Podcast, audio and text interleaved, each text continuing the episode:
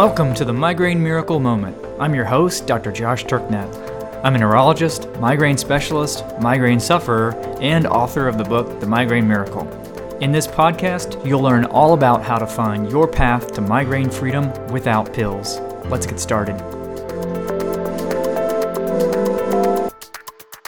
Howdy, Beast Slayers. Welcome again to the Migraine Miracle Moment. In today's episode, I'm going to share with you an excerpt from a recent Clinic Chat Live that we did on the topic of histamine and histamine intolerance. So this is a topic that I think many people with migraines are at least somewhat familiar with, even if they've just heard the term. And there may be some of you listening who haven't heard about it at all. But histamine intolerance is one of those topics that has really taken off in the internet age. So not surprisingly, there's lots of mythology and misconceptions around it. And the goal with this workshop, as with the others that we do, is to try to find the signal in the noise. And while there is most definitely information out there on histamine intolerance that will lead you astray, I do think it is something that those with migraines should know about, which is why I decided to do a dedicated workshop on it. So again, this workshop is part of the Clinic Chat Live sessions that we do regularly with our Migrai-Neverland members, and we typically alternate between general question and answer sessions along with these kind of topic-focused workshops. Some of the other topical workshops that we've done include key nutrients for migraine protection, 5 keys to breaking rebound, what you need to know about exercise and migraines, gut health for those with migraines, and the replay videos for all of these live sessions, including the remainder of this talk on histamine intolerance, is available inside of Migrai-Neverland. And if you'd like to learn more about becoming a member and earning your black belt in beast slaying, then head over to mymigrainemiracle.com and click on the resources tab. All right, and now onto the excerpt from the workshop on histamine intolerance. All right, so the mission of today is to talk about the connections between histamine and migraine. And it's an issue that I've received a number of questions about over the years. A lot of folks in Migrai-Neverland, we've had some discussions around it in clinic chats, but I felt it was time to put it into one cohesive talk. So, and if you've been on migraine forums before, or in the migraine community, you probably, at least a decent chance you've heard people talking about histamine intolerance and its relationship to migraines. And it's one of those areas that's really taken on a life of its own in the internet age, for better or for worse. So for better in the fact that it can help raise awareness about certain issues that people might not otherwise be exposed to by their regular doctors. But on the other hand, that almost always guarantees that you're going to get a pretty big dose of misinformation that can sometimes do more harm than good. So I'll see if we can try to separate fact from fiction here. So main questions that we're going to talk about here is, what is histamine? And then what is histamine intolerance? And put that in quotes for reasons that will become clear later. What is its relationship to migraines, if any?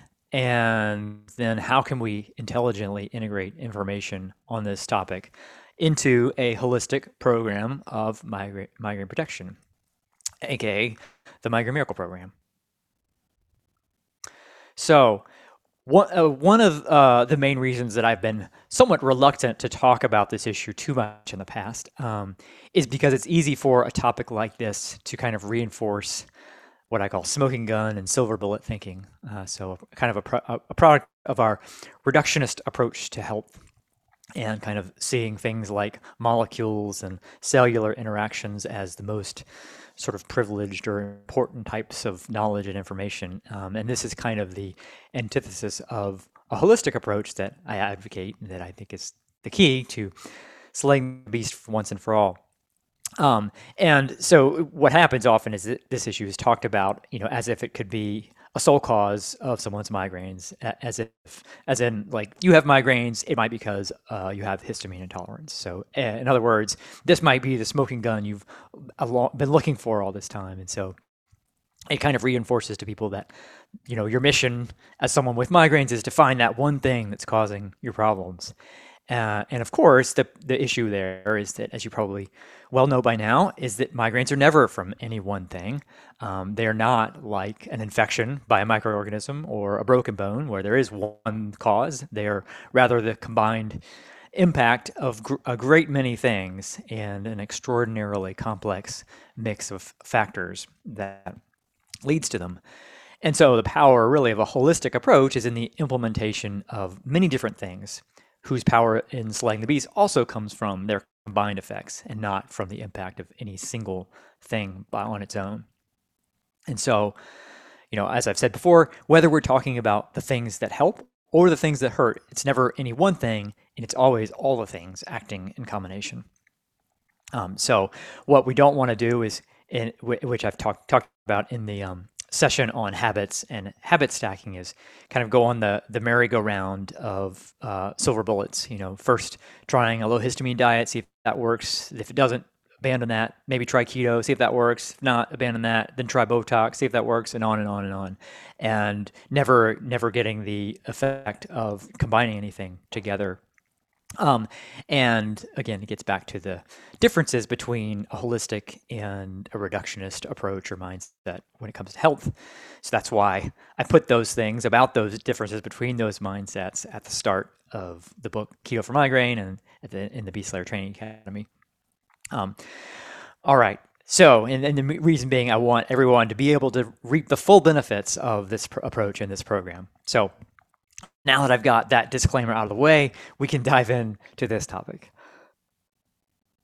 So as I said, the vast majority of people who are aware of histamine intolerance these days are probably aware of it because of the internet, not because they read it in a scientific journal or in a textbook or in a class, but rather, you know, on a blog post or on Facebook or something like that. And so there's a good amount of misinformation out there. And that's part of why it hasn't gained much traction inside of the medical community. So the issue there is that people will come in to see their doctors, attributing all sorts of things to histamine intolerance, and that leads to doctors thinking that it must be some phony illness that people are making up or that's just been invented by the internet. And another issue is because it lacks kind of a strong operational definition, and the way it's been talked about is kind of a little vague and sort of changing. It means different things to different people. So one person's idea of what histamine intolerance is may be a little different than another. So that creates confusion as well. But by the same token, there are probably a lot of people out there with symptoms and health issues that are related to histamine, and having where having this knowledge would be helpful, that are entirely unaware of it. So you have the issue of, you know, a lot of false positives out there, a lot of people attributing things to histamine that probably aren't from that, and then also a lot of false negatives, if you will, where people are unaware of certain issues that are actually being at least contributed to by histamine or issues with histamine sensitivity. So there's definitely a there. Definitely a real thing, but you still may have a hard time convincing some doctors about that. So let's get clear then on what we're talking about. And we'll start just by talking about histamine itself. Most people are familiar with the word because of antihistamines, medications that are typically prescribed for allergies. The other common area they're prescribed is for gastric reflux. And they're prescribed for allergies because they're one of the roles of histamine is they're released by a particular kind of white blood cell, and then that leads to an inflammatory response that's part of allergies, so swelling and redness and inflammation and itching and so forth. But it has a lot of other roles as well. So we know of at least 4 different receptors for histamine, the molecule histamine, And the receptors are kind of what determines its action, biological action in the body. So some of the things we know that it's involved with are wakefulness, learning, memory, appetite, neurotransmitter regulation, and of course, as I mentioned before, inflammation and immune system response. And so this is why taking an antihistamine where you block some of these things can cause things like drowsiness. So if you're impairing wakefulness, it can cause you to be drowsy. It can impair learning and memory because histamine is involved in that circuitry. It can lead to weight gain through its influence over appetite. And also, it can cause things we probably have no idea about. So again, this is like so many other things in biology, especially when we're talking about the level of cells and molecules, we are still learning about what these things do. The last histamine receptor to be identified was the H4 receptor. So they're pretty much numbered in order in which they've been identified. And that was around the turn of the century. So there may well be more. So just as with so many other molecules and receptors and the drugs that impact them, we have no idea of the full range of effects of histamine or with the effects of blocking its function. Just as an aside about the topic of medications and interfering kind of at this level of our biology, you know, it's important, I think, to always remember that anytime we take a drug like this, whether it's an antihistamine or something else that's interfering with a particular receptor or molecule, we're essentially deliberately interfering with our body's normal functioning. We're saying what you're doing, we believe, is not the right thing, and so we know better, and we're going to override that decision. But we're doing so typically in a very rudimentary and imprecise kind of way. So we monkey with our source code at our own risk, and should only be a last resort. Also add that, so one of the, I mentioned here that antihistamines can impair learning and memory, and that effect becomes significantly more pronounced the older you are. So, you know, one of the things that we as neurologists do anytime we see someone for an evaluation of cognitive decline or dementia is first look at their medication list. And I've probably been seen as a hero or a miracle worker more often for just taking people off of certain drugs that were unnecessary and causing a particular issue, because the impact can be so dramatic. More for that than anything else that I've done over the course of my career. And one of those has been antihistamines for someone who is, you know, who is older and having memory issues. And typically the scenario is they've been taking it for, you know, who knows how long to help them sleep at night or whatever. Okay, so the main reason that we care about histamine is because it can cause certain issues if we have too much of it in our system. So excess histamine can lead to symptoms, similar symptoms in anyone. So anyone can have a histamine reaction. The difference is being kind of what it takes to get there, and we'll talk about that in a minute. But it's most often talked about in the context of ingesting something or eating something that then leads to excessive amounts of histamine and these types of symptoms.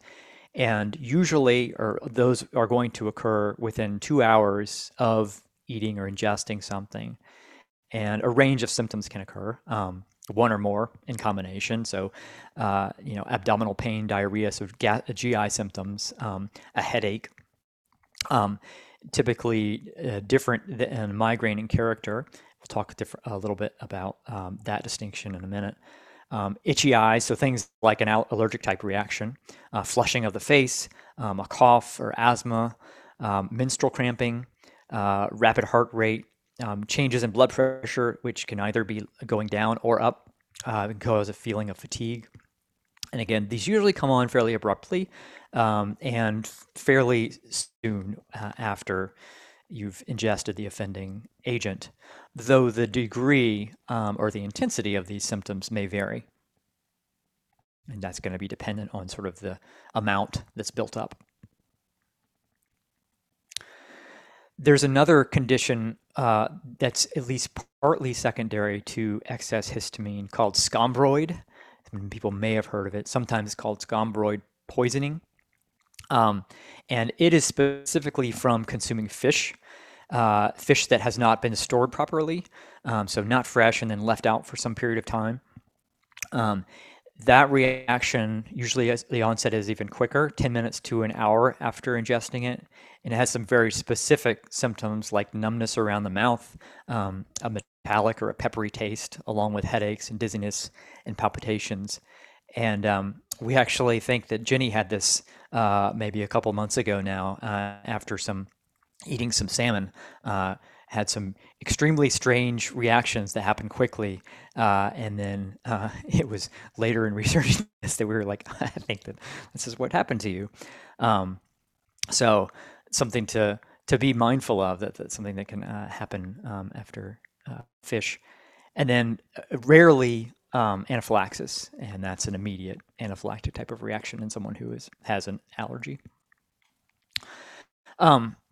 So there have been multiple studies that have tried to explore a link between histamine and migraines by having people either who are given either an infusion of histamine or inhale it. And what those have found primarily is that histamine can provoke both an immediate and a delayed headache. And you can block that in these folks if you give them an antihistamine prior to the histamine infusion. The headaches are different in character, and only the delayed headache, which happens after the initial histamine reaction has passed with the other symptoms that I talked about, it's the delayed headache that meets the criteria for migraine and those in which it occurs. And both of these kinds of headaches, but in particular the delayed headache, is more common to occur after a histamine infusion in someone who has a history of migraines. So there's evidence that there's a connection between excess histamine and a potential for that to lead to migraine. And it appears that happens indirectly.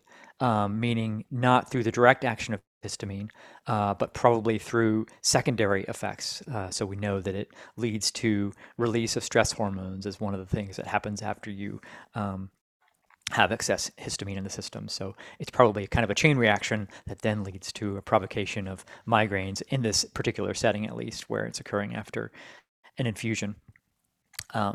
Incidentally, you can do the same sort of thing with drugs that promotes the release of nitric oxide. So it will also cause the same type of immediate and then delayed headaches.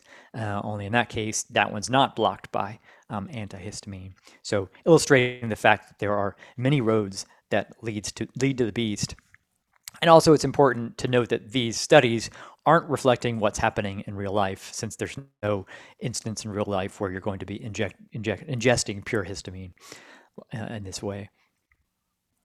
So again, it's only going to be one piece in the migraine story, and part of that is evidenced by the fact that studies of antihistamines, which you might, reasonably think, if we think histamine might be playing a role in migraine production, then taking an antihistamine may be beneficial.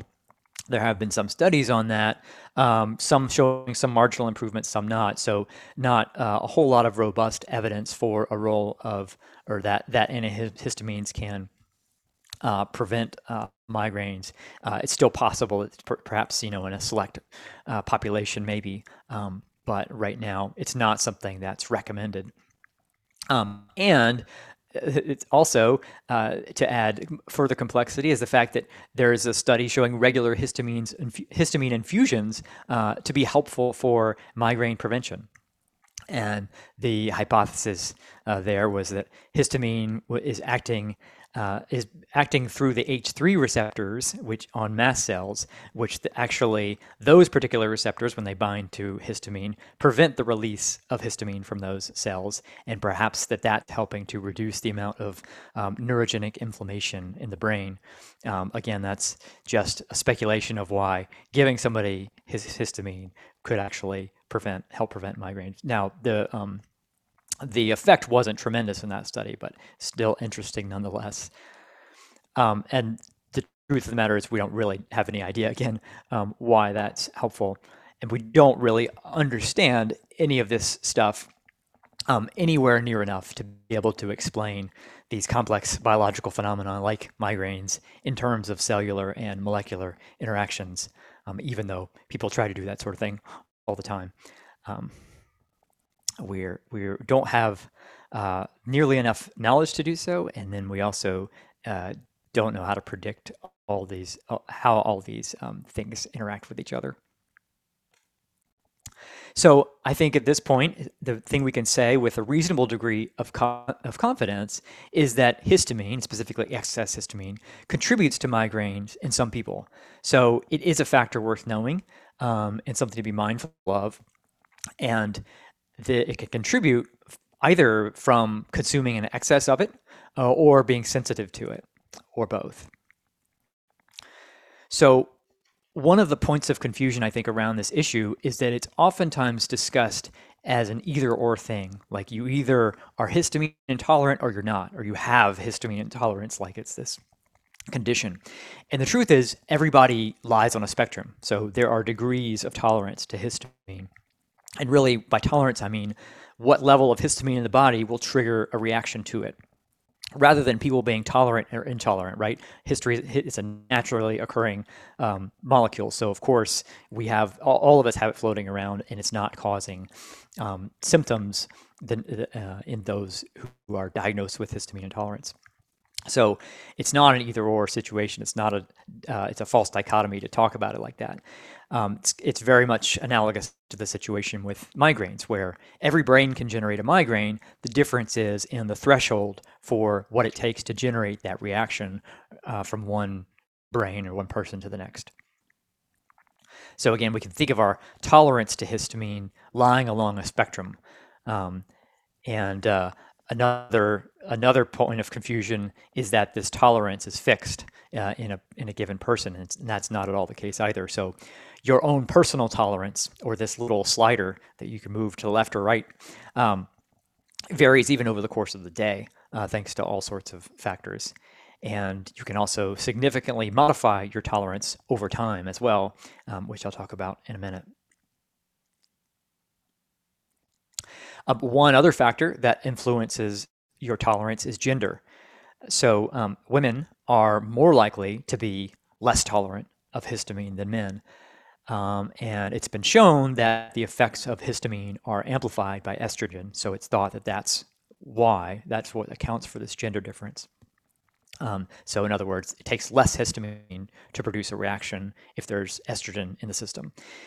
And this particular phenomenon appears to be at least partly involved in generating symptoms like hot flashes and menstrual migraines and menstrual cramps. And incidentally, pregnancy tends to help with histamine symptoms, likely because the placenta produces lots of a molecule called DAO, or diamine oxidase, which is the enzyme that breaks down histamine. And it does that to help protect the baby from its effects. So DAO is what breaks down histamine in the bloodstream, and we'll talk about that in a minute. So as I said, there are multiple factors that determine your histamine threshold, or how much you can tolerate and how much you can ingest before you'd have symptoms. Okay, so now, let's talk about the things in the diet that will tend to raise histamine levels. So again, your tolerance kind of determines how much of this it would take before you might have a reaction. All right, thanks so much for listening to this episode of The Miracle Moment. If you haven't already, be sure to subscribe to the podcast in your podcast player of choice. And if you know any fellow migraine sufferers, please feel free to share it with them as well. And now it's time to go out and slay the beast.